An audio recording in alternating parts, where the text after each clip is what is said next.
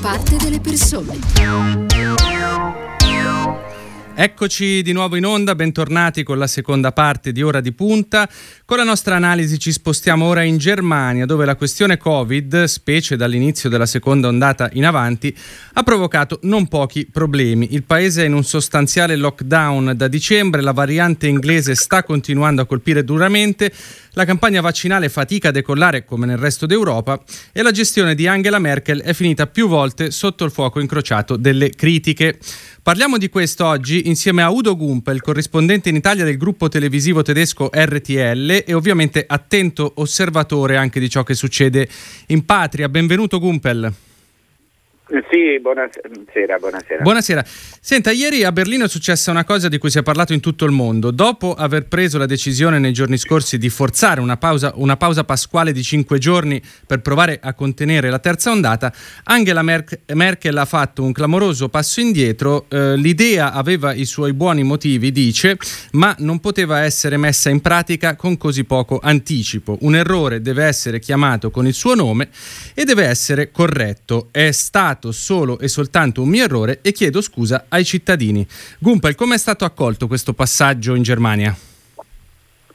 Ma devo dire che è stato ascolto da, naturalmente dalle, dall'opposizione, eh, soprattutto dalla destra radicale AFD, ma anche dai liberali, con la richiesta addirittura di un nuovo voto di fiducia in Parlamento, però la maggior parte degli osservatori ehm, politici, ma anche quello che si sente mm, eh, diciamo un'opinione pubblica tedesca, ha accolto favorevolmente questa forte autocritica della eh, Merkel perché eh, è, raro politico eh, è raro che un politico ammetta pubblicamente non solo un proprio errore, ma se ne assuma anche interamente la responsabilità e che la Merkel non abbia detto ah ma qui è stato un ministro, un sottoposto, un assistente che ha fatto un errore. No, lei ha detto io ho fatto una valutazione sbagliata che non era quella di aver sottovalutato la terza ondata eh, di un virus adesso molto più incattivito, la famosa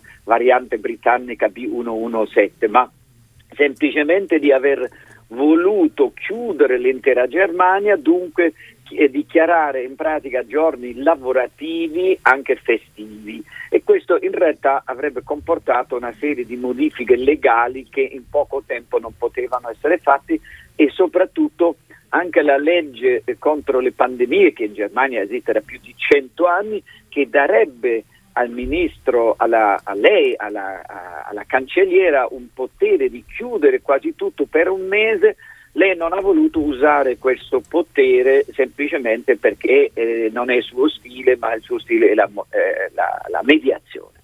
Certo, sì, infatti questo è un altro passaggio che probabilmente ci fornisce proprio la caratura come leader di Angela Merkel, un passaggio in cui qualcuno eh, può interpretare come un segnale di debolezza, invece probabilmente è un altro, l'ennesimo segnale di forza. Però ecco, come tutti sappiamo, Angela Merkel lascerà quest'anno, dopo 16 anni di dominio incontrastato della politica tedesca. La CDU, che ora è guidata da Armin Laschet, è data in netto calo nei sondaggi, anche a causa degli scandali in cui sono rimasti coinvolti alcuni deputati proprio proprio eh, que- nel contesto dell'emergenza Covid. Le ultime elezioni nei lender del Baden-Württemberg e della Renania-Palatinato sono andate molto male per la CDU. Secondo lei ci si sta avviando ad una ridefinizione della geografia del Bundestag?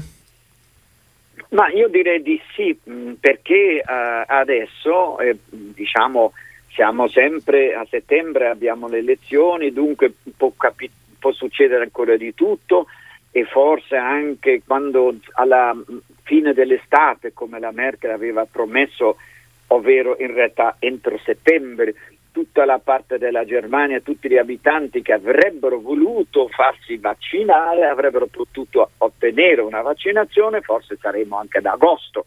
Allora magari le anime si, ehm, si calmeranno, però comunque gli scandali, come hai detto tu, eh, di ehm, atti diversi membri del Parlamento tedesco, sempre della, ehm, del gruppo democristiano sociale o democristiano, ovvero bavaresi o gli altri sì. democristiani, sono stati beccati con eh, affari privati ehm, eh, dove hanno incassato probabilmente milioni, 6-7 milioni, raccontano i miei colleghi investigativi in Germania, per la mediazione nella compravendita di mascherine, soprattutto all'inizio dell'anno scorso della pandemia. È chiaro che questo non è sempre un reato, perciò bisogna capire se eh, si considera un reato perché la intermediazione, il lobbyismo non è un reato però se tu in una pandemia dove mancano all'epoca le mascherine, tu fai da mediatore per vendere al Ministero della, della Salute mascherine al prezzo di 6, 7, 8, 10 euro, è certo che non è una bella cosa se tu ci guadagni pure, no? già ci costavano troppe e lì come dire, magari milioni di euro sono stati. Beh, certo, una, una, questione di opportunità. Infatti, eh. come, infatti, ti voglio anche rispondere, perdonatemi per la lunghezza del discorso. No, ma, ma figurati. Eh, adesso eh, sarebbe anche politicamente, dal punto di vista delle maggioranze, si profila la possibilità che ci possa essere quello che in Germania si chiama Ampelkoalition, ovvero coalizione semaforo rosso, sarà i socialdemocratici, certo. verdi, che sarebbero il primo partito con ormai tra 22 e 25%, e SPD viaggia comunque intorno al 16-17% e poi i liberali che adesso hanno intorno al 10%. Adesso ci sarebbe una maggioranza anche per questo tipo di coalizione e l'altra maggioranza, l'unica alternativa sarebbe appunto la eh, coalizione eh, eh, eh nera, come diciamo democristiani, eh, nera-verde, Nero-verde. che eh, però non è ancora eh, detto che, eh, che, le maggioranze siano così perché ormai non sembra neanche più chiaro se i democristiani restino il primo, ehm, resteranno al, in settembre il primo partito o solo il secondo, perché di solito il partito che è più forte eh, reclama per sé anche il posto del cancelliere. Beh, certo, se arrivassero, se fossero i Verdi il primo partito, probabilmente guarderebbero come prima scelta più all'SPD che alla CDU, no? Ma non è detto perché con l'SPD certo possono lavorare bene insieme, l'hanno fatto anche sotto Schröder, ovvero da vent'anni c'è una, anche in altre città come Hamburgo, la mia città nativa, c'è una coalizione eh, rosso-verde che funziona anche bene. Però non fa troppi danni, diciamo, no, ormai dobbiamo... Eh, limita, limita i danni, ecco. Volte. Eh, no, ma no, no, fanno un governo cittadino ad Hamburgo, governo piuttosto bene. Però in altre città, per esempio come Berlino, eh, eh, dove c'è una coalizione rosso-rosso-verde, eh, con la Linke. come lo chiamiamo, no? con la Linke lì, ehm, lì sono abbastanza sotto tiro. Solo che anche a Berlino credo che la maggioranza reggerà perché ehm, No, a livello nazionale non c'è attualmente una maggioranza per rosso, rosso, verde, ovvero con Die Linke. Mm. Eh, credo però anche politicamente non sarebbe possibile perché Die Linke a livello della politica nazionale estremamente filo, eh, eh, io avrei detto sovietica, ma filo russa, filo Putin è anti-NATO, anti, eh, molto anti-europea, in questo, anti-europeista in questo senso, perciò non credo che a livello politico nazionale ehm, questa coalizione sarebbe possibile. Credo che i Verdi non lo farebbero neanche e anche i socialdemocratici, mentre a livello delle città, delle regioni, eh, la politica internazionale non ha uh, un ruolo importante. Beh sì, anche perché i Verdi invece sono fortemente europeisti no? e anche diciamo, dal punto di vista delle politiche economiche non sono così massimalisti, anzi sono diciamo, in questo senso più vicini, se si vuole, a, ai liberali. No? Eh, eh, sì, diciamo, ehm, sono per uno Stato sociale anche forte, però sono effettivamente, come hai detto, più vicini ai verdi tedeschi, io direi alla eh, democrazia cristiana, diciamo, più eh, sociale, più mm. tra virgolette di sinistra, perché non è adesso la destra democristiana non sono antisociali, no? Mm-hmm. Perché tutte le leggi, la maggior parte delle leggi che considera che, che si dovrebbe considerare la, le colonne portanti dello Stato sociale in Germania sono state fatte dai democristiani. Non è, è adesso una roba da rivoluzione socialista, è t- tutta una serie di leggi che abbiamo in Germania a favore del, eh, dello Stato sociale tedesco. Questo è gran parte opera dei democristiani. Perciò in realtà su questo i, eh, i, Verdi si incontrerebbero bene, peraltro nella regione eh, più industrializzata, che sembra strana, quella della foresta nera, Baden-Württemberg, là dove c'è per dire non da solo la foresta nera e gli orologi cucù, ma dove nasce Porsche, Mercedes, eh, e dove c'è una grande industria anche eh, eh, meccanica nella regione Baden-Württemberg, uh-huh. eh, Stoccarda la capitale, lì governa già da tanti anni una coalizione eh, guidata dai Verdi con eh, i democristiani e quella coalizione funziona bene, devo dire, anche se oggi con il cambio delle ultime religio- regionali lì nella, in quella regione adesso e sarebbe possibile anche la eh, cosiddetta coalizione Ampel semaforo. Eh, la politica tedesca, bisogna dirlo, offre sempre diversi spunti di riflessione. Mm, ovviamente ne parleremo magari eh, in un'altra puntata più approfonditamente, ma questa cosa te la volevo chiedere. Mm, che idea ti sei fatto riguardo i verdi in generale? Diciamo, eh, perché i verdi sono così forti in Germania, ma non solo in Germania, pensiamo alle altre diciamo, democrazie prevalentemente del nord, e invece nei paesi mediterranei, pensiamo all'Italia ma anche alla Spagna, eh, faticano a prendere piede, a prendere consenso, a raccogliere consenso, nonostante poi i temi siano temi ormai di interesse, di dominio pubblico?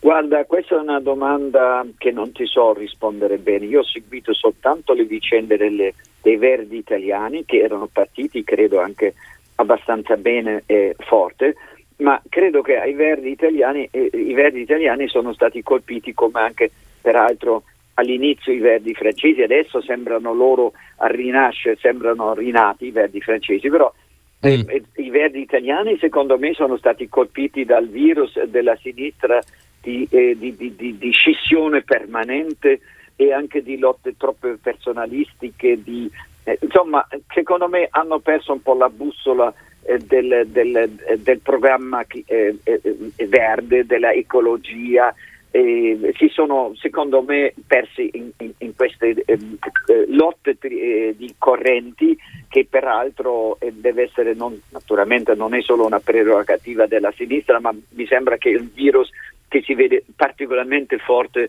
nelle, nelle formazioni di sinistra. Mm. Certo, beh sì, sicuramente però ecco, lo spazio, lo spazio c'è ed è grande. E un'ultima domanda prima di lasciarti la tua giornata, credi che eh, alla fine di questo passaggio, eh, torniamo a parlare della questione pandemia, la Germania possa uscire in qualche modo indebolita a livello di equilibri europei e non solo europei, cioè come perno dell'Unione, anche l'immagine della Germania ne possa uscire in qualche modo indebolita da questo passaggio? Ma non lo so, ehm, l'immagine attualmente che i tedeschi hanno di se stessi con questo disastro della gestione eh, dei vaccini è molto autocritica, che però, come abbiamo visto nella autocritica della Merkel, se un, eh, una cancelliera che sembra proprio la donna più forte del mondo ancora in carica fino a settembre e se un paese riesce a interrogarsi sulle, sui propri errori, secondo me questo è una dimostrazione di forza. Eh, secondo me la Germania e come tutti i paesi europei, come mi immagino, come io spero, riescano a farsi una seria autocritica rispetto a questa non proprio ottimale, subottimale, anzi pessima gestione eh, della pandemia, dai vaccini, non devo ripetere tutto, eh, alle vaccinazioni, alla, al rapporto con l'Inghilterra, con gli Stati Uniti, all'approvvigionamento di materiali, tutto questo disastro che vediamo da più di un anno, se noi europei eh, facessimo una riflessione molto seria e come l'hanno fatto per esempio anche secondo me i, i, due governi italiani, sia anche Conte 2 che anche adesso la nascita del governo Draghi, ha a che vedere con questa autocritica, no? perché il piano di rilancio Next Generation EU del, eh, che dovrebbe gestire questi 700 miliardi in Italia, il primo beneficiato eh, da questo fondo europeo, e se uno si rende conto che deve migliorare è solo secondo me un, un buon segnale. Eh, la Germania si è scoperta molto più vulnerabile nella seconda e adesso nella terza ondata, però comunque i dati, vogliamo fare, se vi piace il paragone diretto con l'Italia, la Germania ha recuperato tristemente nel numero dei decessi, mm. però ha fatto nelle vaccinazioni una cosa meglio, ha dato un'assoluta priorità agli over 80 e, in, in, modo che in Germania, un paese con 83 milioni di abitanti, le, ieri abbiamo avuto 220 decessi in Italia il doppio. Perciò in Italia purtroppo lo sappiamo anche dai dati del, delle, delle, regioni, ci sono regioni che non hanno che vaccinato 11-12% degli over 80, è, è una roba che lo sappiamo da quattro mesi che bisogna vaccinare soprattutto quelle ehm, iniziare diciamo, con loro e poi a scendere tutte le fasce d'età. Allora, questo, la Lombardia, la Toscana, per non essere accusato di favorire un colore politico, no? la famosa Toscana rossa, eh, con eh, la famosa Lombardia verde eh, fanno ugualmente schifo nella gestione delle vaccinazioni delle, proprio delle fasce più deboli. Non si può riempirsi la bocca a dire proteggiamo, proteggiamo e uno in più di un anno di, di, disastro, di pandemia non ha imparato niente. Cioè, questo dovrebbe portare anche in Italia a una seria riflessione, mentre la Germania si interroga anche la Germania sulla questione ma non della mancanza eh, di, eh, di, vaccini, perché questa colpisce tutta l'Europa, ma eh, della, della, del disastro della gestione, delle, degli ordini, di, di non aver eh, eh, previsto che eh, ci fossero molte necessità la, la mancanza di, di, approvvigionamento, problemi con l'AstraZeneca che non forniscono, ma invece poi ad Agnani sappiamo che stanno 29 milioni di dosi, forse anche 31, e, e sì. 2 milioni sono arrivati, insomma in Italia cioè, è, è, tutto un disastro questa gestione e allora anche eh, rispetto all'Europa bisogna rifare leggermente i conti. Assolutamente, assolutamente. Continueremo sicuramente a seguire questa vicenda. Io intanto ringrazio Udo Gumpel, corrispondente in Italia del gruppo televisivo tedesco RTL. Grazie per essere stato con noi. Grazie a voi e speriamo che le cose migliorino. Speriamo sicuramente, ci risentiamo presto comunque. Eh, vi ricordo che potrete riascoltare questa come tutte le altre puntate in podcast su tutte le principali piattaforme, sul nostro sito immagina.eu, sulla nostra app dedicata. Ora di punta anche per oggi termina qui da parte di Stefano Cagelli. Un saluto e una buona continuazione di giornata.